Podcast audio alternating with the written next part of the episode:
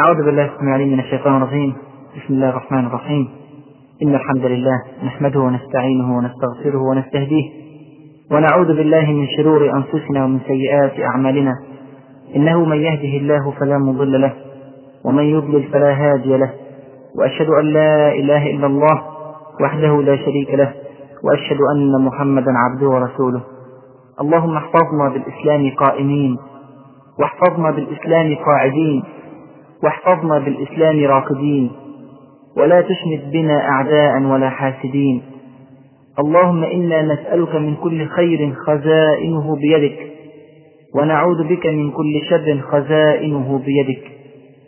اللهم اغفر لنا خطيئتنا وجهلنا وإسرافنا في أمرنا وما أنت أعلم به منا. اللهم اغفر لنا هزلنا وجدنا وخطأنا وعمدنا. وكل ذلك عندنا. آمين آمين. وصل اللهم وبارك على سيدنا محمد وعلى آله وصحبه وسلم. والحمد لله رب العالمين.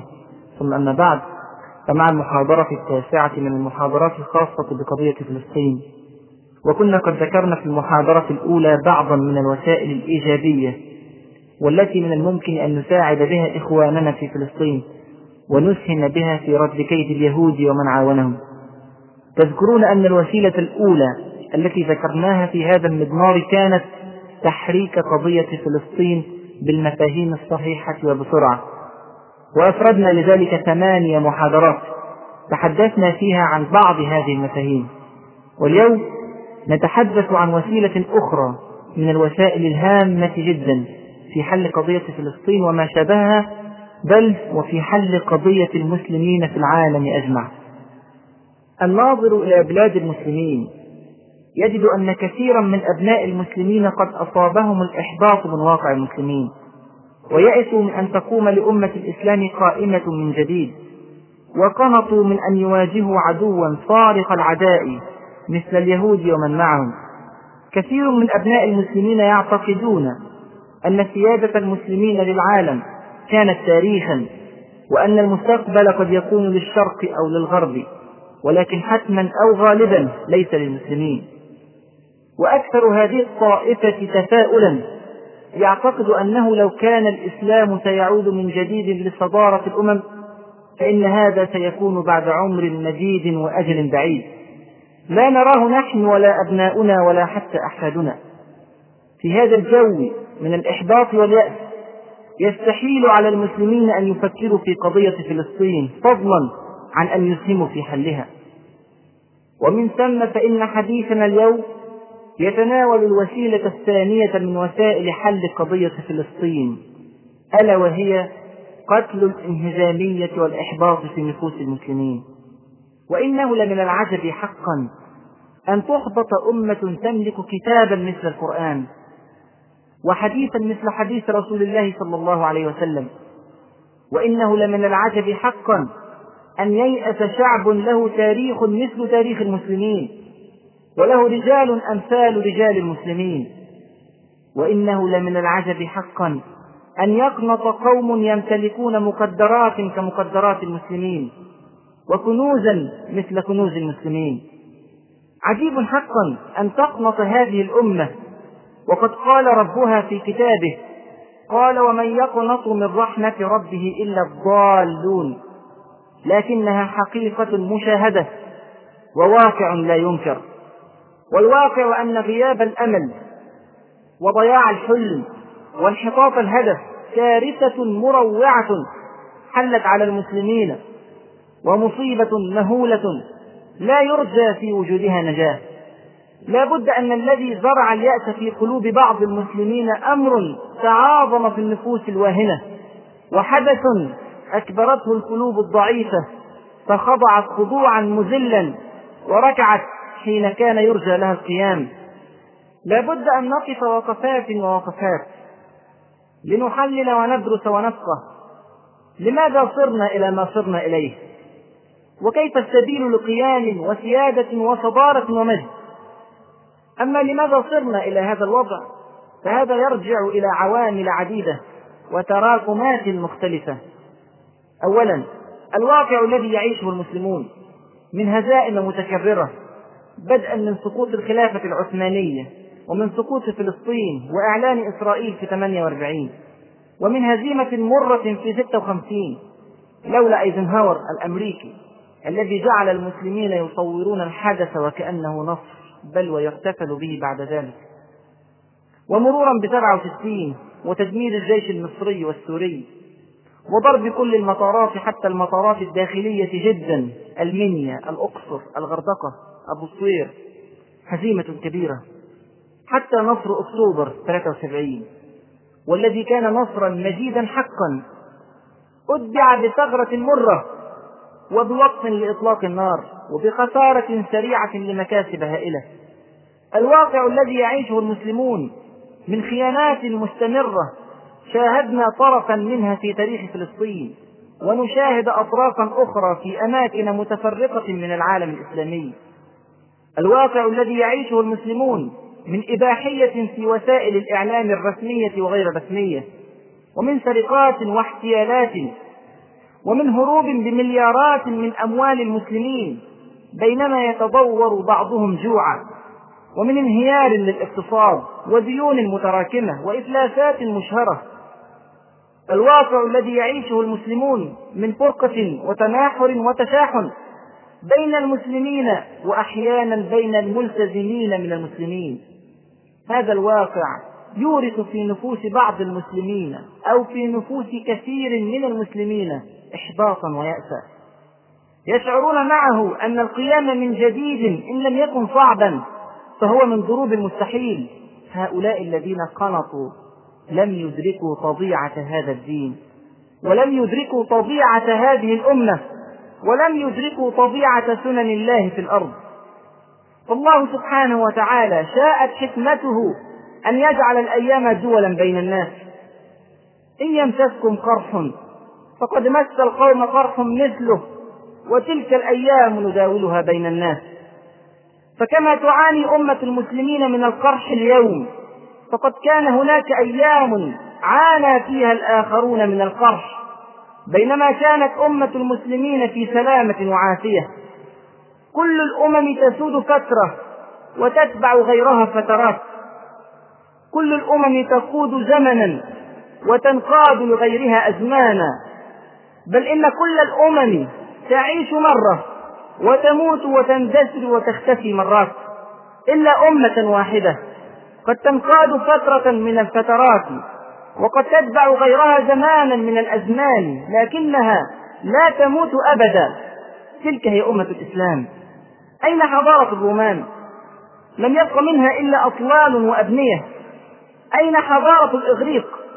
لم يبق منها إلا فلسفة فارغة ومعابد وثنية. أين حضارة الفرس؟ ماتت ولم تترك ميراثا. أين حضارة الفراعنة؟ بقيت منها جمادات وديار كديار عاد وثمود وبقيت جثث محنطة وأوراق بالية. لكن أين الفراعنة؟ إما في بطون القبور أو في جوف البحر حيث ينتظر جنود فرعون الساعة. أين التتار وجيوشهم؟ أين الإمبراطورية التي لا تغرب عنها الشمس؟ إنجلترا. تابع ذليل أين الإمبراطورية الروسية القيصرية ثم الشيوعية؟ سقوط مروع وسيأخذ غيرهم دورات ثم يسقطون وسيعلو نجمهم فترة ثم يحبطون. فما بكت عليهم السماء والأرض وما كانوا منظرين إلا أمة واحدة. ما سقطت إلا وكان بعد السقوط قيام وما ضعفت إلا وكان بعد الضعف قوة وما ذلت إلا وكان بعد الذل عزا. تلك هي أمة الإسلام. طبيعة هذه الأمة أنها أمة شاهدة على غيرها من الأمم. وكذلك جعلناكم أمة وسطا لتكونوا شهداء على الناس ويكون الرسول عليكم شهيدا. حتى الأمم الغابرة قبل أمة الإسلام نشهد عليها بما جاء في كتابنا القرآن. والأمم المعاصرة نشهد عليها بما رأيناه بأعيننا وقومناه بمنهجنا وأحكامنا وشرعنا. وسنظل نشهد على الأمم إلى يوم القيامة. فنحن باقون ما دامت الحياة وغيرنا لا شك مندثر وذاهب طبيعة هذه الأمة أنها تحمل الرسالة الخاتمة والكلمة الأخيرة من الله إلى خلقه. وليس هناك رسول بعد رسولنا صلى الله عليه وسلم. وليست هناك رسالة بعد الإسلام. فلا بد وأن يحفظ الله المسلمين لأجل أهل الأرض جميعا. طبيعة هذه الأمة أنها الأمة الوحيدة التي كان من همها أن تعلم غيرها دون ثمن ولا أجر. بل قد يدفع المعلمون المسلمون مالا. ويبذلون جهدا وعرقا ووقتا بل ونفسا حتى يعلموا غيرهم. من من الأمم يفعل ذلك غير أمة الإسلام؟ ألم تكن الشعوب تغير على الشعوب لتأخذ خيرها وتنهب أرضها وتقتل أهلها؟ بينما كان المسلمون يضحون بأرواحهم ليستنقذوا الناس من جحيم الكفر والضلال إلى جنة الإيمان والهدى.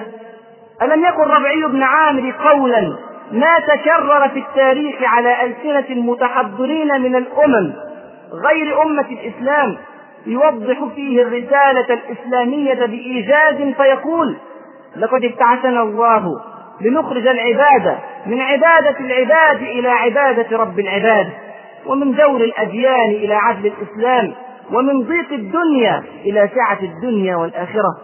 لا نريد منكم جزاء ولا شكورا. هذه طبيعة الأمة الإسلامية. بقاؤها هو خير الأرض وذهابها فناء الأرض. كنتم خير أمة أخرجت للناس تأمرون بالمعروف وتنهون عن المنكر وتؤمنون بالله. إذا كانت هذه هي طبيعة الأمة الإسلامية فلماذا الإحباط واليأس؟ يبدو لي أنه ليس الواقع فقط. هو المسؤول عن هذه الحالة من الإحباط ولكن يبدو أن وراء الأمور أمور يبدو أن هناك من يدبر ويخطط ويكيد حتى يزرع بذور اليأس في قلوب المسلمين. جزء من المؤامرة الفكرية التي تحدثنا عنها في أول محاضرة. من هم المتآمرون؟ وما هي وسائلهم؟ الحق أن هذه المؤامرة اشترك فيها الكثيرون. اشترك فيها المستشرقون وهم طائفة من العلماء الأوروبيين. أكل الغل قلوب معظمهم وحرق الحقد صدور غالبيتهم وأعمى الحسد بصائر جلهم. فجاءوا يتعلمون الإسلام ويدرسون تاريخه ورجاله ومناهجه لا ليهتدوا بهداه ولكن ليطعنوا فيه وليلبسوا على المسلمين دينهم. انتشرت كتبهم وعمت أفكارهم. وطغى تحليلهم وباتوا شوكة حامية في حلق المسلمين. وتبع هؤلاء المستشرقين طائفة أخرى. يحلو لي أن أسميها طائفة المستغربين. وهم من أبناء المسلمين الذين فتنوا بالغرب وتاقت نفوسهم إليه واستغل الغرب الفرصة ومدوا إليهم أيديهم وصنعوهم على أعينهم ودسوا في عقولهم أفكارهم. ثم أعادوهم إلى أوطانهم يحبطون أبناءهم ويشككونهم في دينهم ويقنطونهم من القيام إلا باتباع الغرب. حتى إن بعضهم كان يقول إن بلادنا لن تتقدم إلا إذا نقلت ما في لندن وباريس بحلوه ومره وبحسنه وسيئه وبمعروفه ومنكره. هكذا عالم ويلبس لباس العلماء ثم هو يطعن في الدين طعنا. ألم يذهب أحدهم وهو من أبناء الأزهر الحافظين للقرآن؟ ألم يذهب إلى فرنسا فتعلم هناك ثم عاد إلى بلاد المسلمين يعلم تلامذته أن ينقضوا القرآن الكريم؟ فهذه آية قوية وهذه آية ضعيفة كبرت كلمة تخرج من أفواههم إن يقولون إلا كذبا. وكان يقول لتلامذته ليس معنى أن القرآن ذكر وجود إبراهيم وإسماعيل أن هذا أمرا حقيقيا لا بد من برهان مادي. وكان يقول لتلامذته إن الآيات المدنية أكثر نضجا من المكية وكأن هذا من تراكم الخبرة. تعالى الله عما يصفون. وكان يكتب كتبا عن الصحابة وبالذات في زمن الفتنة. فيطعن في كل من استطاع بلا خجل ولا مواربة. ثم إذا به يترقى في المناصب حتى يصبح وزيرا للتعليم يربي ويعلم ملايين التلاميذ. وهكذا أصبح الشيخ الأزهري من دعاة العلمانية والإحباط والأزهر منه براء. اشترك أيضا في مؤامرة الإحباط المستعمرون الذين جثموا على صدور الأمة عشرات السنين أذاقوها من العذاب ألوانا في مصر وفلسطين وسوريا ولبنان وليبيا والجزائر وتونس والمغرب واليمن والسودان والعراق والكويت في كل بلاد المسلمين. اشترك في المؤامرة أيضا بعض الحكام الذين أقنعوا شعوبهم أنهم لا طاقة لهم اليوم بجالوت وجنوده. ماذا فعلت هذه الطوائف المختلفة من المتآمرين؟ فعلوا جرائم عدة. واحد جريمة تزوير التاريخ. وهي جريمة بشعة لا يتسع المجال للخوض في تفصيلاتها وسأفرد لها إن شاء الله محاضرة خاصة. كذبوا وزوروا والتقطوا الضعيف والموضوع وأعرضوا عن الصحيح والحسن ونقبوا عن المصائب ولا بد أن في تاريخ كل أمة مصائب. وتركوا الأمجاد والفضائل. ركزوا على الجوانب السياسية بمشكلاتها وأغفلوا الجوانب الأخلاقية والعلمية والمعمارية والعسكرية والاقتصادية والفكرية والأدبية.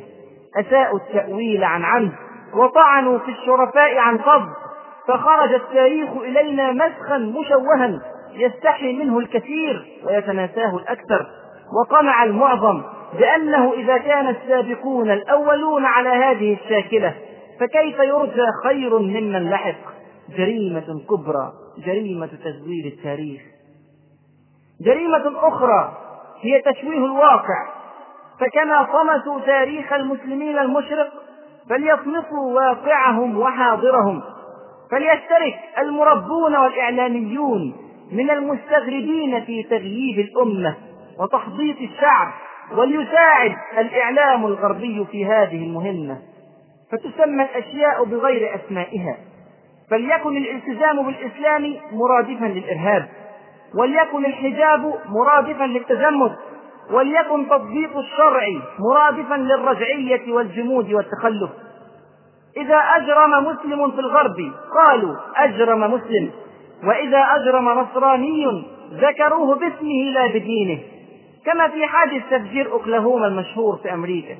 قالوا فعلها المسلمون. فلما تبين أن الذي فعلها نصراني قالوا فعلها نسبي باسمه. إذا أساء مسلم قالوا أساء مسلم. وإذا نبغ مسلم في علمه قالوا نبغ مصري أو سوري أو باكستاني. وصفوه بقوميته. وآه من تصوير الملتزمين بالإسلام في وسائل الإعلام. كم من المرات يأتون بالشيخ أو المأذون في صورة هزلية مضحكة. كم من المرات يأتون بالمسلمين في الأفلام التي يطلقون عليها إسلامية. يأتون بهم في صورة عجيبة. ينظرون نظرات حالمة وأبصارهم معلقة بالسماء ويبتسمون في بلاهة ويتحركون ببطء شديد. سبحان الله وكأن الإنسان إذا أسلم لابد أن يتخلف عقليا بهذه الصورة. كم من المرات يأتون بمن التزم طريق الإسلام ينقلب من الحديث بالعامية إلى الحديث بالعربية الفصحى ولكن في تنطع وتقعر شديدين. ومن حوله من الناس لا يفهمونه وينظرون إليه مستنكرين. سبحان الله مع أن اللغة العربية من أرقى بل هي أرقى لغات العالم أجمع. جريمة كبرى إلى جانب جريمة تزوير التاريخ. تلك هي جريمة تشويه الواقع. ثلاثة جريمة ثالثة تعظيم الغرب. فبعد أن كسر رموزك الإسلامية في التاريخ والواقع رفع لك جدا من قيمة الغرب حتى لا يبقى أمامك خيار إلا الاتباع الذليل والتقليد الأعمى. عظموا سلاح الغرب. ومدنية الغرب وأخلاق الغرب وعقل الغرب وأدب الغرب وفن الغرب بل وعظموا لغة الغرب. حتى استثن المسلمون وأصبح الرجل يحرص على تعليم الإنجليزية لابنه أكثر من حرصه على العربية. وحتى ابتلينا بما أطلقوا عليه مدارس إسلامية للغات بحجة أننا يجب أن نعلم أبناءنا لغة الغرب لندعوهم إلى الإسلام. أتتعلمها على حساب لغتك. وبحجة أن الأعمال المرموقة لا بد لها من لغة أجنبية جيدة. على حساب لغة القرآن. وحتى لو أتيت لابنك بمعلم للعربية في البيت سيظل الطفل معظما للغة الأولى في مدرسته. في فرنسا لو خاطبت رجلا بالإنجليزية ما رد عليك إلا متأسفا. لاعتزازه بلغته. في ألمانيا كذلك إذا أردت أن تعيش هناك فلا حديث إلا بالألمانية. والله يا إخوة ذهبت إلى المركز الثقافي الأسباني أبحث عن بعض الصور الخاصة بتاريخ المسلمين في الأندلس. ما وجدت عندهم كتابا واحدا بالإنجليزية فضلا عن العربية. وعندما قلت لهم إن اللغة الأسبانية محدودة جدا في مصر فعليهم أن يأتوا بكتب مترجمة. حتى نفهمها. قالوا من أراد أن يعرف عنا شيئا فليتعلم لغتنا. هكذا يعتزون بلغتهم المحدودة. جريمة تعظيم الغرب. أدت إلى فقد الطموح عند الشباب وضعف الهمم وهوان العزم. فيصبح أمل الشاب المسلم في الحياة أن يلقي بوطنه وأهله وراء ظهره وينطلق إلى بلاد الغرب إلى أمريكا وأوروبا ليعيش في جنة الله في أرضه. نتيجة هذه الجرائم والمؤامرات أحبط كثير من المسلمين إحباطا شديدا ورضخوا للواقع وقنعوا بالسير في ذيل الحضارة الغربية. ومع ضخامة المؤامرة وبشاعة الكيد فإني أعود من جديد وأتعجب. كيف يمكن أن تحبط أمة تمسك في يدها بكتاب القرآن؟ ألم تسمعوا إلى قوله سبحانه وتعالى ويمكرون ويمكر الله. والله خير الماكرين. يا إخوتي وأحبابي كل ما ذكرناه من جرائم ومكائد ومؤامرات وتزوير وتشويه وخيانات وعمالات ونفاق وكذب كل هذا يدخل تحت كلمة ويمكرون. خذ الجانب الآخر من المقابلة. ويمكر الله. والله خير الماكرين. الله يا إخوة يقابل مكرهم بمكره. وما قدر الله حق قدره والأرض جميعا قبضته يوم القيامة والسماوات مطويات بيمينه. سبحانه وتعالى عما يشركون. أيها المسلمون إن كان أصابكم شيء من الإحباط فلكونكم لم تفهموا المعركة على حقيقتها ولم تدركوا الصدام بكامل أبعاده. هي ليست حربا بين المسلمين والكافرين وإن كان ظاهرها كذلك. إنما هي في حقيقتها. حرب بين الله وبين من مرق عن طريقه وكفر بعبادته وارتضى غيره حكما وقبل غير كتابه شرعا. هي حرب بين الله وبين طرف صغير حقير من مخلوقاته سبحانه. لكن الله من رحمته بالمؤمنين ومن كرمه عليهم من عليهم بأن جعلهم جنده وحزبه وأولياءه فالمؤمنون يقفون أمام الكافرين. ملتزمين بمنهج ربهم في وقوفهم كما أمرهم يفعلون لا يترددون ولا يفرون واثقين بوعده راغبين في جنته راهبين لناره مخلصين له معتمدين عليه لاجئين إليه. إن فعلوا ذلك كان هو سبحانه جلت قدرته وتعاظمت أسماؤه. كان المدافع عنهم الحامي لهم المؤيد لقوتهم. الناصر لجيشهم الناشر لفكرتهم المنتقم من عدوهم. واسمعوا وأنصتوا لقوله سبحانه وتعالى حتى تفهموا حقيقة المعركة. فلم تقتلوهم ولكن الله قتلهم. وما رميت إذ رميت ولكن الله رمى. إنهم يكيدون كيدا وأكيد كيدا سبحانه وتعالى. ومكروا مكرا ومكرنا مكرا وهم لا يشعرون. فانظر كيف كان عاقبة مكرهم أنا دمرناهم وقومهم أجمعين. أيها المسلمون المعتزون بإسلامهم هل تعلمون لمن تعملون؟ وإلى أي ركن تأوون؟ إنكم تعملون لله وتأوون إلى ركن شديد. سبحانه أو إذا جلس المتآمرون في جنح الظلام يدبرون ويخططون أهم بعيدون عن عينه؟ سبحانه يا بني إنها إن تك مثقال حبة من خردل فتكن في صخرة أو في السماوات أو في الأرض. يأتي بها الله. إن الله لطيف خبير. أو إذا أطلق المتآمرون صاروخا أو رصاصة أتسقط بغير علمه سبحانه؟ إذا كان يعلم بسقوط أوراق الشجر عبر الزمان والمكان فكيف بسقوط الصواريخ؟ وعنده مفاتح الغيب لا يعلمها إلا هو ويعلم ما في البر والبحر وما تسقط من ورقة إلا يعلمها ولا حبة في ظلمات الأرض ولا حقب ولا يابس إلا في كتاب مبين وهو الذي يتوفاكم بالليل ويعلم ما جرحتم بالنهار ثم يبعثكم فيه ليقضى أجل مسمى ثم إليه مرجعكم ثم ينبئكم بما كنتم تعملون وهو القاهر سبحانه وتعالى وهو القاهر فوق عباده ويرسل عليكم حفظه حتى إذا جاء أحدكم الموت توفته رسلنا وهم لا يفرطون ثم ردوا إلى الله مولاهم الحق. ألا له الحكم وهو أسرع الحاسبين. قل من ينجيكم من ظلمات البر والبحر؟ تدعونه تضرعا وخفية. لئن أنجانا من هذه لنكونن من الشاكرين. قل الله ينجيكم. الله ينجيكم يا إخوة. قل الله ينجيكم منها ومن كل كرب ثم أنتم تشركون. قل هو القادر على أن يبعث عليكم عذابا من فوقكم أو من تحت أرجلكم أو يلبسكم شيعا ويذيق بعضكم بأس بعض. انظر كيف نصرف الآيات لعلهم يفقهون. وكذب به قومك وهو الحق. قل لست عليكم بوكيل لكل نبأ مستقر وسوف تعلمون. أيها المسلمون المعتزون بربهم هذا الإله العظيم الجليل الكبير هذا الإله الرحيم الكريم الودود يبشركم في كتابه يقول صاحب العزة والجبروت وكان حقا علينا نصر المؤمنين. هكذا بهذه الصياغة العجيبة المعجزة وكان حقا علينا نصر المؤمنين. والله لو لم تنزل من آيات البشرى غيرها لكفت. هذا الإله القادر المقتدر يتعهد بنصر المؤمنين ويجعله حقا عليه سبحانه.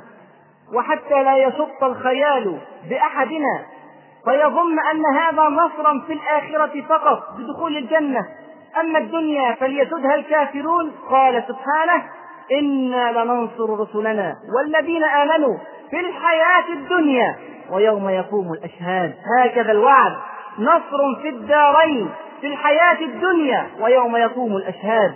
إن وجد المؤمنون فلا بد لهم من نصر. هكذا وعد. وهو سبحانه لا يخلف الميعاد. استمعوا إلى قوله تعالى. وعد الله الذين آمنوا منكم وعملوا الصالحات ليستخلفنهم في الأرض كما استخلف الذين من قبلهم وليمكنن لهم دينهم الذي ارتضى لهم وليبدلنهم من بعد خوفهم أمنا. يعبدونني لا يشركون بي شيئا. ومن كفر بعد ذلك فأولئك هم الفاسقون.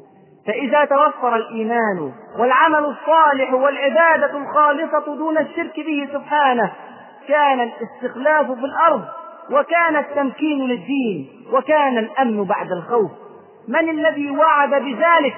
إنه جبار السماوات والأرض مالك الملك ذو الجلال والإكرام. سبحانه. انظروا إلى هذه الصورة الرائعة الجلية في غزوة بني النضير. يقول سبحانه وتعالى هو الذي أخرج الذين كفروا من أهل الكتاب من ديارهم لأول الحشر. ما ظننتم أن يخرجوا أنتم أيها المؤمنون المقاتلون المجاهدون لما رأيتم مناعة الحصون وبأسها ظننتم أن اليهود لن يهزموا. ما ظننتم أن يخرجوا. وظنوا أي اليهود وظنوا أنهم مانعتهم حصونهم من الله. ماذا حدث؟ فأتاهم الله من حيث لم يحتسبوا. وقذف في قلوبهم الرعب. يخربون بيوتهم بأيديهم وأيدي المؤمنين. طيب وبعدين ما النتيجة؟ فاعتبروا. فاعتبروا يا أولي الأبصار الغاية من القصة أن نعتبر. القرآن ليس تأريخا لما سبق لمجرد التأريخ. القرآن كتاب عظيم ينبض بالحياة ويهدي إلى صراط مستقيم. أيها المسلمون المعتزون برسولهم صلى الله عليه وسلم ألم تسمعوا إلى قول رسولكم؟ وحبيبكم محمد صلى الله عليه وسلم وهو يقول في الحديث الذي رواه الإمام مسلم رحمه الله عن ثوبان رضي الله عنه إن الله زوى لي الأرض فرأيت مشارقها ومغاربها وإن أمتي سيبلغ ملكها ما زوي لي منها. نعم يا إخوة سيبلغ ملك المسلمين مشارق الأرض ومغاربها بكل ما تحمله الكلمة من معاني. ألم تسمعوا إلى قول مرشدكم وقدوتكم محمد صلى الله عليه وسلم وهو يقول في الحديث الذي رواه الإمام أحمد والطبراني وابن حبان وصححه الألباني تميم تميم الداري رضي الله عنه قال سمعت رسول الله صلى الله عليه وسلم يقول ليبلغن هذا الأمر يعني الإسلام ما بلغ الليل والنهار. أي كل الأرض وأي جزء في الأرض لا يبلغه الليل والنهار. ولا يترك الله بيت مدر ولا وبر إلا أدخله الله هذا الدين. المدر هو الحجر أي بيوت المدن. والوبر هو الشعر أي بيوت البادية. كل بيوت الأرض بيوت المدن وبيوت البادية سيدخلها الإسلام. إلا أدخله الله هذا الدين بعز عزيز أو بذل جليل عزا يعز الله به الإسلام وذلا يذل الله به الكفر. وعود من الصادق المصدوق صلى الله عليه وسلم وما ينطق عن الهوى إن هو إلا وحي يوحى. بل اسمع وتأمل. روى الإمام أحمد وصححه الألباني عن أبي قبيل رحمه الله قال كنا عند عبد الله بن عمرو بن العاص رضي الله عنهما وسئل أي المدينتين تفتح أولا القسطنطينية أو رومية؟ فدعا عبد الله بصندوق له حلق قال فأخرج منه كتابا. قال فقال عبد الله بينما نحن حول رسول الله نكتب. إذ سئل رسول الله صلى الله عليه وسلم أي المدينتين تفتح أولا قسطنطينية أو رومية؟ فقال مدينة هرقل أي القسطنطينية تفتح أولا. والقسطنطينية هي عاصمة الدولة الرومانية الشرقية آنذاك وهي اسطنبول الآن ورومية هي روما وكانت عاصمة الدولة الرومانية الغربية. وكانتا معاقل النصرانية في العالم. ويفهم من الحديث أن الصحابة كانوا يعلمون منه صلى الله عليه وسلم أن كلتا المدينتين تفتحان لكن يسألون أي المدينتين تفتح أولا. فبشر صلى الله عليه وسلم بفتح القسطنطينية أولا وقد كان وتحققت البشارة النبوية. بعد أكثر من ثمانمائة سنة وبالضبط في عشرين جماد الأولى سنة 857 هجرية. على يد الفتى العثماني المجاهد محمد الفاتح رحمه الله وستحدث البشارة الثانية. لا محالة وسيدخل الإسلام روما عاصمة إيطاليا. ولي على هذا الأمر تعليقان. التعليق الأول إن بعض العلماء يعتقد أن فتح رومية أو روما سيكون بالدعوة إلى الإسلام وبإنشاء المراكز الإسلامية والمساجد فقط والحق أن الحديث لم يشر إلى ذلك. وأرى أن قصر تفسير فتح رومية على الدعوة دون الجهاد هو نوع من الهزيمة النفسية. هو لا يتخيل أنه بالإمكان أن يحرك المسلمون جيشا لإيطاليا. فلتكن الدعوة إذا هي التفسير للحديث. بل إن سياق الحديث يوحي بأن الفتح سيكون جهادا وسياق الواقع كذلك. فقد فتحت القسطنطينية بعد حلقات متتالية من الجهاد المضن المستمر وقد تفتح رومية بطريقة متشابهة ولذلك جمعت مع القسطنطينية في حديث واحد. ولتعلمن نبأه بعد حين. التعليق الثاني إن محمد الفاتح رحمه الله كان يعد العدة ويجهز الجيوش فعلا لفتح رومية وذلك لاستكمال تحقيق البشارة النبوية. لكنه لم يوفق لذلك والحق قد تعجبون من قولي هذا. أني قد سعدت وحمدت الله على أنه لم يتم له فتح رومية. وذلك حتى تبقى بشارة رسول الله صلى الله عليه وسلم تبعث الأمل في نفوسنا. وحتى يبقى لنا شيء نفتحه. وإلا فأين دورنا؟ أليس لنا من دور غير التصفيق لأجدادنا الفاتحين؟ أبدا نحن إن شاء الله على دربك يا رسول الله سائرون. ولما بقي منك يا محمد الفاتح إن شاء الله فاتحون. وليس وعد رسول الله صلى الله عليه وسلم بمدينتين فقط. فقد وعد كما ذكرنا بفتح الأرض جميعا. ووعد ربنا بنصر المؤمنين. ولقد رأينا ذلك في صفحات تاريخنا. لا أقول أياما أو شهورا أو سنوات بل رأيناه قرونا عديدة. وكان المسلمون دائما أقل عددا وعدة. رأينا المسلمين ينصرون على عدوهم في بدر مع فارق العدد والعدة. انظروا إلى وصفه سبحانه. ولقد نصركم الله ببدر وأنتم أذلة. انظروا إلى التصوير. ولقد نصركم الله ببدر وأنتم أذلة. فاتقوا الله لعلكم تشكرون. رأينا المسلمين ينصرون في اليمامة باثني عشر ألفا ضد أربعين ألفا من المرتدين. رأينا خالد بن الوليد يفتح العراق بثمانية عشر ألفا من الرجال فيدك حصون الفرس في خمس عشرة موقعة متتالية دون هزيمة. وكانت أقل جيوش الفرس ستين ألفا. رأينا المسلمين في القادسية ينصرون باثنين وثلاثين ألفا من الرجال على مئتين وأربعين ألفا من الفرس. رأينا المسلمين في نهوان ينصرون بثلاثين ألفا على مئة وخمسين ألفا من الفرس. رأينا المسلمين في تستر ينصرون بثلاثين ألفا على مائة وخمسين ألفا من الفرس. حدث ذلك ثمانين مرة. دون هزيمة ثمانين مرة في موقع تستر يلتقي المسلمون مع الفرس فيهزمونهم. رأينا المسلمين ينصرون في اليرموك بتسعة وثلاثين ألفا على مئتي ألف من الروم. رأينا المسلمين ينصرون في وادي برباط في فتح الأندلس باثني عشر ألفا على مئة ألف قوطي أسباني. رأينا ذلك وأمثاله مئات بل آلاف من المرات. اقرأوا التاريخ يا إخوة. والله الذي لا إله إلا هو. لا يوجد تاريخ في الأرض مثل تاريخ المسلمين ولا يوجد دين مثل دين المسلمين ولا يوجد رجال مثل رجال المسلمين. حتى السقطات حتى السقطات التي كانت في تاريخ المسلمين أتبعت بقيام أقوى وأشد. وتعالوا نقلب صفحات قلائل. بعد وفاة الرسول صلى الله عليه وسلم ارتدت الجزيرة العربية بكاملها إلا ثلاث مدن وقرية المدينة ومكة والطائف وقرية هجر بالبحرين. ولم تكن الردة كما يعتقد البعض بمنع الزكاة فقط بل ارتد كثير عن الإسلام بالكلية.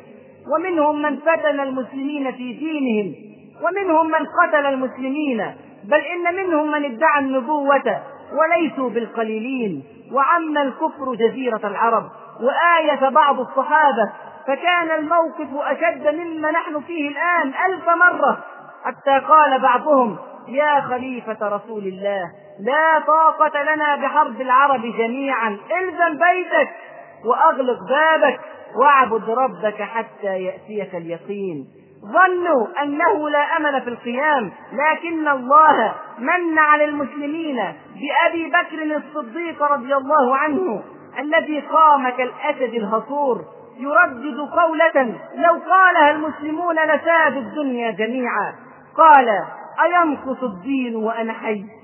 أينقص الدين وأنا حي؟ أقاتلهم وحدي؟ حتى تنفرد سالفتي وقام وقام معه المسلمون. فما هو إلا عام من الجهاد والقتال والنزال حتى أشرقت الأرض من جديد بنور ربها وأسلمت الجزيرة العربية بكاملها. بل وأخذ أبو بكر الصديق قرارا أحسب أنه أعجب القرارات في التاريخ. وهو إخراج جيشين من جزيرة العرب جيش لفتح بلاد فارس وجيش لفتح بلاد الروم عجبا عجبا لك أيها الجبل دولتان تقتسمان العالم ودولة صغيرة خارجة من حرب أهلية مدمرة لكنه يا إخوة موعود وكان حقا علينا نصر المؤمنين ويفتح الله عليه الدولتين. وتكون انتصارات بلا هزائم وتمكين بلا ضعف وأمن بلا خوف.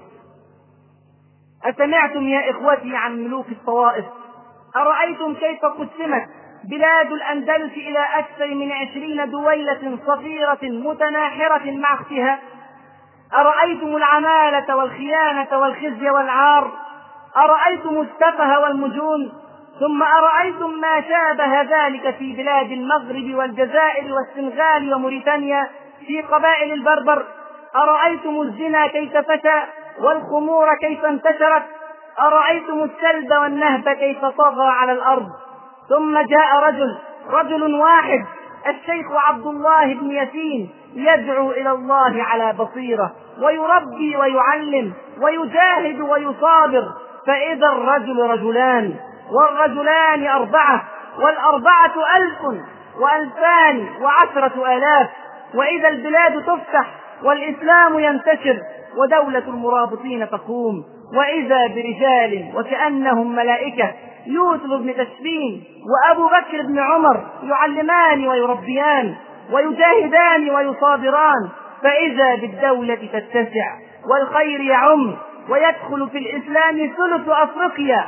ويصبح الجيش مئة ألف فارس في الشمال وخمسمائة ألف جندي في الجنوب. وإذا بالجيوش تعبر إلى الأندلس فتعيد البسمة إلى شفاه المسلمين وتشفي صدور قوم مؤمنين وتذهب غيظ قلوبهم وتذل الشرك وأهله وتعز الإسلام وحزبه وتنصر في الزلاقة بثلاثين ألفا يهلكون ستين ألفا من القوط الأسلام أرأيتم كيف تكون طاقة الإسلام؟ أرأيتم كيف يكون رجال الإسلام؟ أرأيتم كيف يكون شرع الإسلام؟ ولماذا نذهب بعيدا؟ هل أتاكم نبأ فلسطين؟ لماذا الجزع من احتلال دام خمسين سنة؟ ألم تسمعوا عن حملات الصليبيين التسعة الفجعة؟ ألم تعلموا أنهم مكثوا في أرض فلسطين محلين مئتين من السنين؟ وفي بيت المقدس اثنتين وتسعين سنة ألم تقرأوا أنهم قتلوا في بيت المقدس سبعين ألفا من المسلمين؟ وكانوا يسيرون في دماء المسلمين إلى ركبهم. ثم ألم تر كيف فعل ربك بالصليبيين؟ دارت دورتهم في التاريخ وانتهت دولتهم البشعة القذرة وقام رجال متوضئون متطهرون قارئون لكتابهم خاشعون في صلاتهم حاملون لسيوفهم معتمدون على ربهم يجاهدون في سبيل الله ولا يخافون لومة لائم. قام رجال أمثال عماد الدين زنكي ونور الدين محمود الشهيد وصلاح الدين الأيوبي. قاموا يحرصون على الموت فوهبت لهم الحياة. قاموا يتزينون للجنة. فتزينت الجنة لهم. قاموا مع الله فكان الله معهم. صدقهم الله وعده ونصر عباده وأعز جنوده وهزم الأحزاب وحده. لا إله إلا هو سبحانه. فكانت حصين وكان ما بعد حصين وكانت أياما تشرف التاريخ بتدوينها ولماذا نقلب في التاريخ فقط؟ أليس في واقعنا ما يشهد لوعد ربنا بالتحقيق. نعم والله رأينا وسمعنا ونحن على ذلك من الشاهدين. واعقدوا معي مقارنة بين واقعنا الآن وواقعنا منذ أربعين سنة وهي ليست في عمر الأمم بشيء. أرأيتم الصلاة في المساجد؟ أرأيتم زوار المساجد وعمارها؟ من هم وكيف أعدادهم؟ كنا في القديم لا نشاهد إلا أرباب المعاشات وقليل ما هم. أما الآن فالمساجد أكثر من أن تحصى وعمارها كذلك وجلهم من الشباب والأطفال. ألا ينبئ ذلك بمستقبل لهذا الدين؟ أرأيتم الحج والعمرة؟ ملايين من المسلمين في كل عام من كل حج وصوم أعلمتم أنه أصبح من المستحيل. أن تجد الكعبة خالية من الزوار والطواف. أرأيتم اشتياق الرجال والنساء والشيوخ والشباب إلى الحج والعمرة؟ أرأيتم الحجاب وانتشاره في الستينات في الجامعة المصرية لم يكن هناك إلا فتاة واحدة محجبة فقط واحدة فقط على مستوى الجامعة. ثم دارت الأيام. فإذا دخلتم الجامعة الآن ونظرتم إلى النصف المملوء من الكوب بروح التفاؤل وجدتم آلافا من الفتيات مسلمات مؤمنات قانتات تائبات عابدات سائحات. أما إذا نظرتم إلى نصف الكوب الفارغ فسيدخل في روعكم ما نحن بصدد دفعه. أرأيتم إلى الانتخابات في النقابات والاتحادات وغيرها؟ ألم تلمسوا تعاطفا وحبا وتضامنا مع من رفع الإسلام شعارا واتخذه منهجا وإماما؟ ألم تشاهدوا بأعينكم كيف يختار المسلمون المسلمين دون أن يعرفوا أشخاصهم لا لشيء إلا لأنهم فقط يعتزون بإسلامهم؟ أرأيتم معارض الكتاب؟ ألم تلحظوا أن أكثر الكتب مبيعا هي الكتب الإسلامية؟ وأن أشد الأجنحة زحاما هي الأجنحة الإسلامية وأن أغزر الدور إنتاجا هي الدور الإسلامية. بل أرأيتم كيف إن كل الفئات على اختلاف توجهاتها تحاول الآن أن تلعب بورقة الإسلام حتى وإن كانوا لا يرغبونه. وذلك لعلمهم بأن هوى الناس وميلهم أصبح للشرع وللإسلام نعم والله رأينا. رأينا أحزابا علمانية تعلن في برامجها أطروحات إسلامية. رأينا بنوكا ربوية تفتح فروعا للمعاملات الإسلامية. رأينا محلات لتصفيف الشعر للنساء تفتح أقساما للمحجبات. رأينا برامج تلفزيونية ما كانت تحادث إلا فنانين وفنانات وراقصين وراقصات بدأت تروج لبرامجها. باستضافة علماء المسلمين. رأينا كل ذلك وغيره وسوف تحمل الأيام المزيد. ثم تعال يا أخي ندقق النظرة ونوسع المدارك ونخرج للساحة العالمية. ألم تسمع إلى نصر الأفغان على الروس؟ في بضع سنين لله الأمر من قبل ومن بعد. ويومئذ يفرح المؤمنون بنصر الله. ينصر من يشاء وهو العزيز الرحيم. وعد الله لا يخلف الله وعده ولكن أكثر الناس لا يعلمون. إياك إياك أن تظن أن الروس هزموا لجبال أفغانستان وعرة بل هزموا لأن الله هزمهم وردوا لأن الله ردهم. لما رأى من أهلها رجالا أمثال الجبال أو أقوى من الجبال. ألم تشاهدوا جنود إسرائيل يرقصون طربا ويهللون فرحا لأنهم فروا كالجرذان وهربوا كالقطيع بمقاومة شعبية قادها حزب الله في بلد صغير كلبنان خرج من حروب أهلية إلى أزمات اقتصادية. ألم تشاهدوا كيف احتلت جمهوريات إسلامية بقيصرية روسية ثم بشيوعية بلشفية ما يزيد على ثلاثمائة عام قهر وتعذيب وتشريد وتفديح حمل المصحف جريمة يعاقب عليها القانون. الإيمان بالله ينكرونه والإيمان برسوله يجحدونه ثم تمر السنوات ويولي الليل وتشرق الشمس. فإذا بشعوب ما زالت مسلمة وبقلوب ما زالت مؤمنة وبأيد ما زالت متوضئة وبرأس ما زالت ساجدة. فعل من هذا؟ فعله الله الذي وعد وكان حقا علينا نصر المؤمنين. ثم تعال معي يا أخي أبعد من ذلك. أرأيت أمريكا؟ كيف كان بها بضعة آلاف مسلم في الستينات؟ فإذا بهم الآن ثمانية ملايين. رأيت في مدينة والله يا إخوة رأيت في مدينة شقة كانت تستخدم مسجدا في السبعينات فإذا بالأيام تمر وفي ذات المدينة رأيت عشرة مساجد. أرأيت الجاليات الإسلامية في الغرب؟ أسمعت عن مدارسها عن مساجدها عن مراكزها عن جرائدها عن مؤتمراتها عن شركاتها؟ أعلمت يا أخي أن دين الإسلام هو أسرع الأديان نموا في العالم الآن. أعلمت أن موقعا إسلاميا على الإنترنت يدخله يوميا مليونان من الزائرين منهم مليون في أمريكا وحدها. أليس هذا فتحا ونصرا وعزا وأملا؟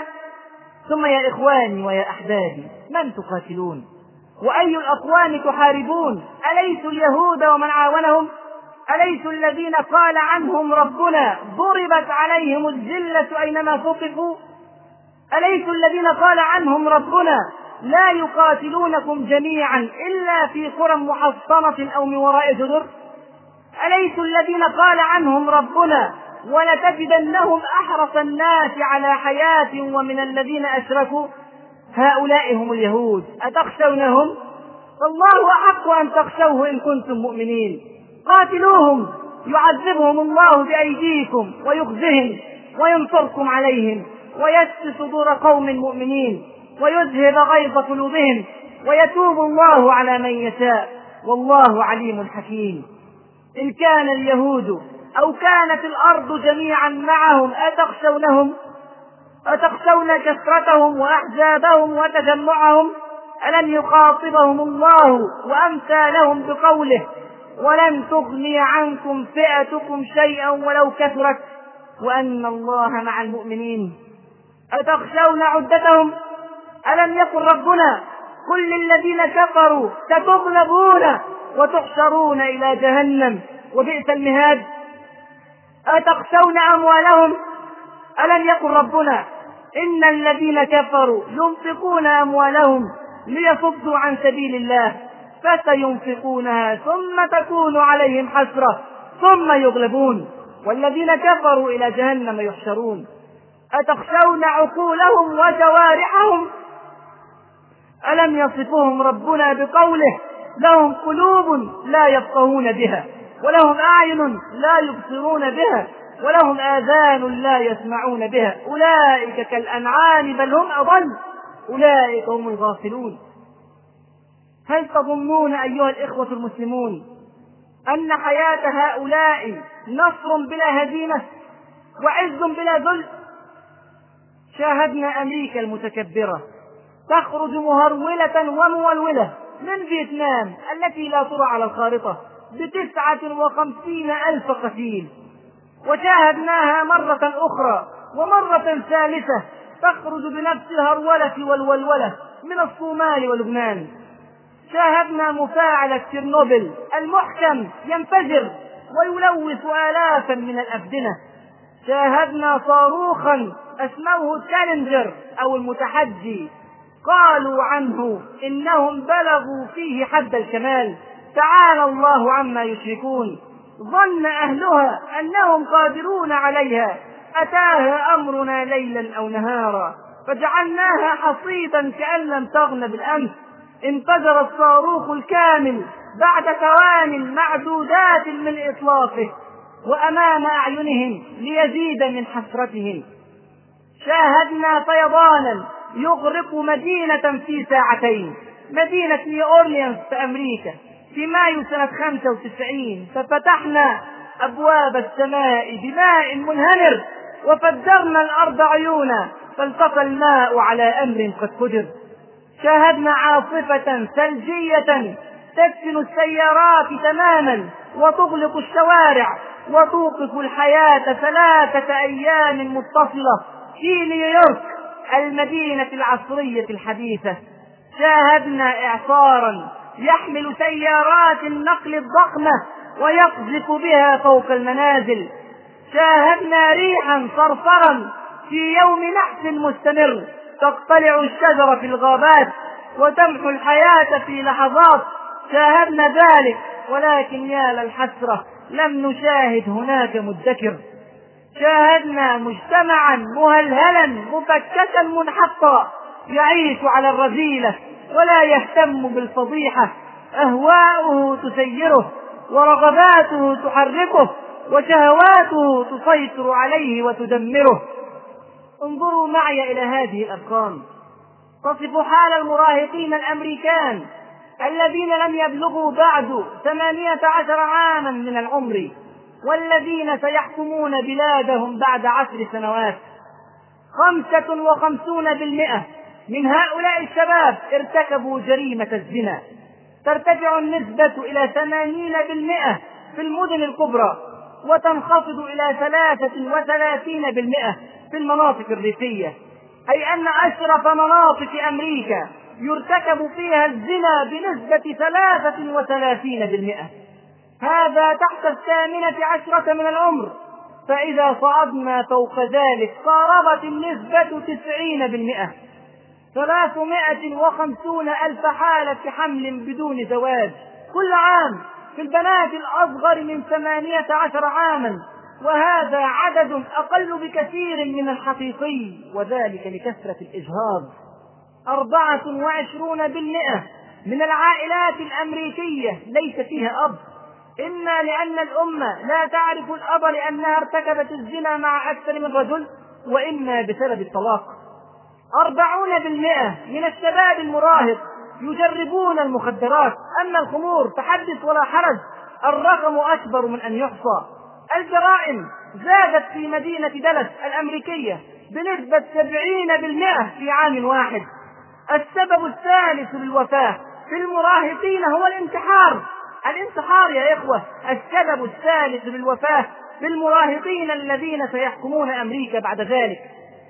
أمريكا وحدها تسجل اثنتين وثلاثين ألف حالة انتحار كل عام. المرض بالقمار الإجباري القمار الإجباري أي إدمان القمار واحد من كل سبعة من المراهقين لا يستطيع أن يتخلى عن القمار. العنصرية في أمريكا على أشد ما تكون في داخل أمريكا والتفرقة بين السود والبيض تلمس يوميا وشتان بين منازل وشوارع ومدارس ومحال للبيض ومثيلاتها عند السود.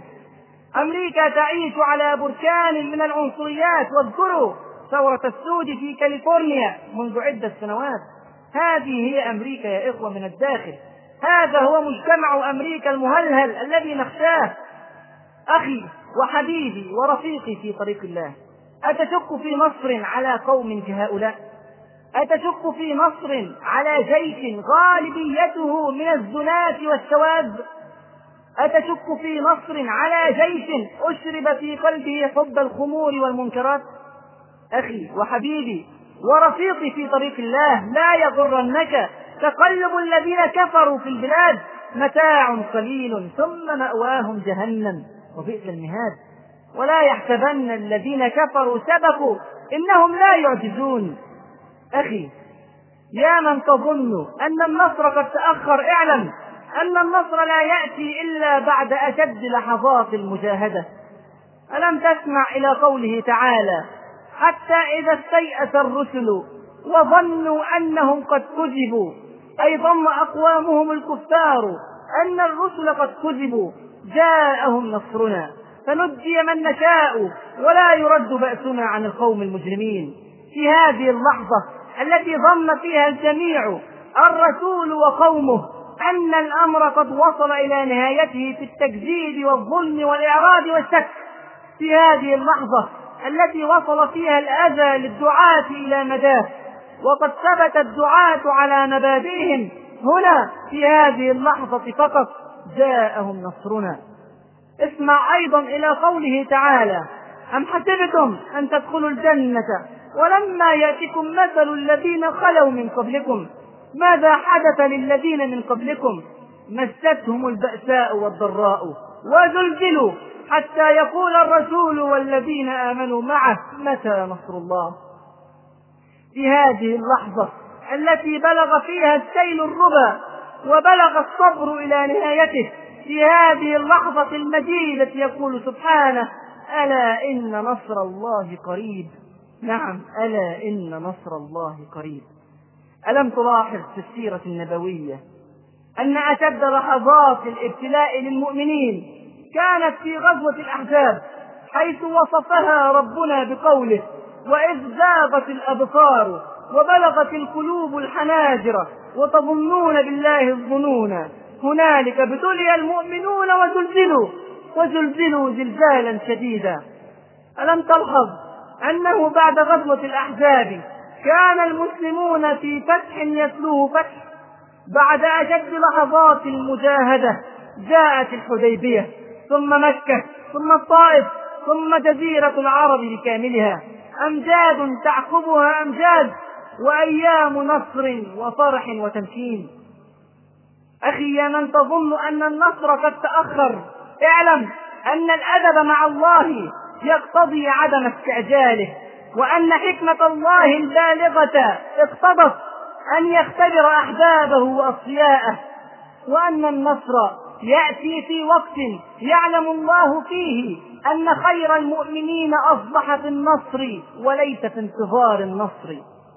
يروي البخاري عن خباب بن الأرس رضي الله عنه أنه قال شكونا إلى رسول الله صلى الله عليه وسلم وهو متوسد بردة له في ظل الكعبة. قلنا له ألا تستنصر لنا؟ ألا تدعو الله لنا؟ ألم شديد وإيذاء عظيم جلد وحرق وخنق وشنق قال رسول الله صلى الله عليه وسلم كان الرجل في من قبلكم. يحفر له في الأرض فيجعل فيه فيجاء بالمنشار فيوضع على رأسه فيشق باثنتين وما يصده ذلك عن دينه ويمسك بأمشاط الحديد ما دون لحمه من عظم أو عصب وما يصده ذلك عن دينه. والله ليتمن هذا الأمر أي ليتمن الله هذا الأمر. حتى يسير الراكب من صنعاء إلى حضرموت. لا يخاف إلا الله أو الذئب على غنمه ولكنكم تستعجلون. سبحان الله تستعجلون. بعد كل هذا التعذيب في مكة كان خباب بن الأرد يستعجل. نعم ما زال هناك أشياء أخرى. ما زال هناك ترك للمال وترك للأهل وترك للديار. ما زال هناك صراع ونزال ما زال هناك جهاد وشهادة. أخي يا من تظن أن النصر قد تأخر اعلم أن النصر لا يأتي إلا بيقين فيه. يقين لا يساوره شك ولا تخالطه ريبة. من كان يظن أن لن ينصره الله في الدنيا والآخرة فليمدد بسبب إلى السماء ثم ليقطع فلينظر هل يذهبن كيده ما يغيظ. أرأيت صحابة رسول الله صلى الله عليه وسلم؟ كيف كانوا في الأحزاب لا يأمنون على شيء؟ كيف كانوا محاصرين ومهددين؟ ثم هم يستمعون إلى بشرى رسول الله صلى الله عليه وسلم بأمور تفوق الخيال. فإذا هم مصدقون وبالبشرى موقنون انظروا كيف يحكي البراء رضي الله عنه. أن الرسول صلى الله عليه وسلم كان يضرب الحجر ويقول بسم الله ثم ضرب ضربه وقال الله أكبر أعطيت مفاتيح الشام. والله إني لأنظر قصورها الحمراء الساعة. ثم ضرب الثانية فقطع آخر فقال الله أكبر أعطيت فارس. والله إني لأبصر قصر المدائن الأبيض الآن. ثم ضرب الثالثة فقال بسم الله فقطع بقية الحجر فقال الله أكبر أعطيت مفاتيح اليمن والله إني لأبصر أبواب صنعاء من مكاني. والصحابة في هذا الحصار يستمعون إلى بشرى فتح الشام وفارس واليمن ويصدقون عن يقين وكأنهم يرونه رأي العين مع رسول الله صلى الله عليه وسلم. أخي يا من تظن أن النصر قد تأخر اعلم أن الأجر غير مرتبط بالنص ولكن بالعمل. من عمل صالحا من ذكر أو أنثى وهو مؤمن فلنحيينه حياة طيبة ولنجزينهم أجرهم بأحسن ما كانوا يعملون. واعلم أنه كلما حسن عملك كلما عظم أجرك وكلما زاد جهدك كلما كمل ثوابك. وأنك إن لم ترى النصر بعينيك فسيراه أبناؤك وأحبابك. إخواني وأحبابي أحمل لكم آية عجيبة وكل آيات الله عجيب. كنز من كنوز المنان وعطية من عطايا الرحمن. ولا تهنوا ولا تحزنوا وأنتم الأعلون إن كنتم مؤمنين. أتعلمون أيها الإخوة متى نزلت هذه الآية؟ نزلت بعد أحد. بعد أحد بعد هزيمة. نعم ليعلم الله المؤمنين أن العزة والعلو لا يتأثران بهزيمة مرحلية ولا يرتبطان بنصر مرئي ولا يعتمدان على تمكين مشاهد ليعلم الله المؤمنين أن الأيام دول وأن للتاريخ دورات. فلهذا دورة ولهذا دورة. أما الدورة الأخيرة فللمؤمنين. أيها المؤمنون عباد الله أنتم الأعلون لأن إلهكم الله الذي لا إله إلا هو سبحانه وما كان الله ليعجزه من شيء في السماوات ولا في الأرض. إنه كان عليما قديرا. أنتم الأعلون لأنكم أتباع النبي الخاتم محمد صلى الله عليه وسلم خير الخلق وسيد الرسل والماحي الذي يمحو الله به الكفر والحاشر الذي يحشر الناس على قدمه والعاقب الذي ليس بعده نبي صلى الله عليه وسلم. أنتم الأعلون لأن كتابكم القرآن فيه نبأ من قبلكم ونبأ ما يأتي بعدكم وحكم ما بينكم. من خالفه من الجبابرة قسمه الله عز وجل ومن ابتغى العلم في غيره أضله الله عز وجل وهو حبل الله المتين. ونوره المبين وشفاؤه النافع عصمة لمن تمسك به ونجاة لمن اتبعه لا يعوج فيقوم ولا يزيغ فيستقيم ولا تنقضي عجائبه ولا يخلقه كثرة الترديد. أيها المؤمنون أنتم الأعلون لأن شريعتكم الإسلام دين ودنيا جسد وروح عقل وقلب ما ترك الله في شريعته من شيء إلا وضحه وبينه. اليوم أكملت لكم دينكم وأتممت عليكم نعمتي ورضيت لكم الإسلام دينا. أنتم الأعلون لأنكم الأكمل أخلاقا. إنما بعثت لأتمم مكارم الأخلاق. أنتم الأعلون لأنكم الأقوى رابطة. لو أنفقت ما في الأرض جميعا ما ألفت بين قلوبهم ولكن الله ألف بينهم. إنه عزيز حكيم. أنتم الأعلون لأن الملائكة تثبتكم. إذ يوحي ربك إلى الملائكة أني معكم. فثبتوا الذين آمنوا. أنتم الأعلون لأن الطمأنينة في قلوبكم. وما جعله الله إلا بشرى. ولتطمئن به قلوبكم. وما النصر إلا من عند الله. إن الله عزيز حكيم. أيها المؤمنون أنتم الأعلون لأن الجنة موعدكم. إنه كان فريق من عبادي. يقولون ربنا آمنا فاغفر لنا وارحمنا وأنت خير الراحمين. فاتخذتموهم سخريا حتى أنسوكم ذكري وكنتم منهم تضحكون. إني جزيتهم اليوم بما صبروا. أنهم هم الفائزون. أنتم أيها المؤمنون الفائزون. وختاما أخي وحبيبي ورفيقي في طريق الله يا مسلم يا عبد الله يا من سيناديك الحجر والشجر بلسان الحال أو بلسان المقال بكليهما نؤمن ونصدق. يا مسلم يا عبد الله جفف دمعك واجبر كسرك وارفع رأسك واعلم أن الأيام القادمة لك لا عليك وأن المستقبل لدينك لا لدين غيرك وأن العاقبة للمتقين. واعلم أيضا أن مع الصبر نصرا وأن مع العسر يسرا.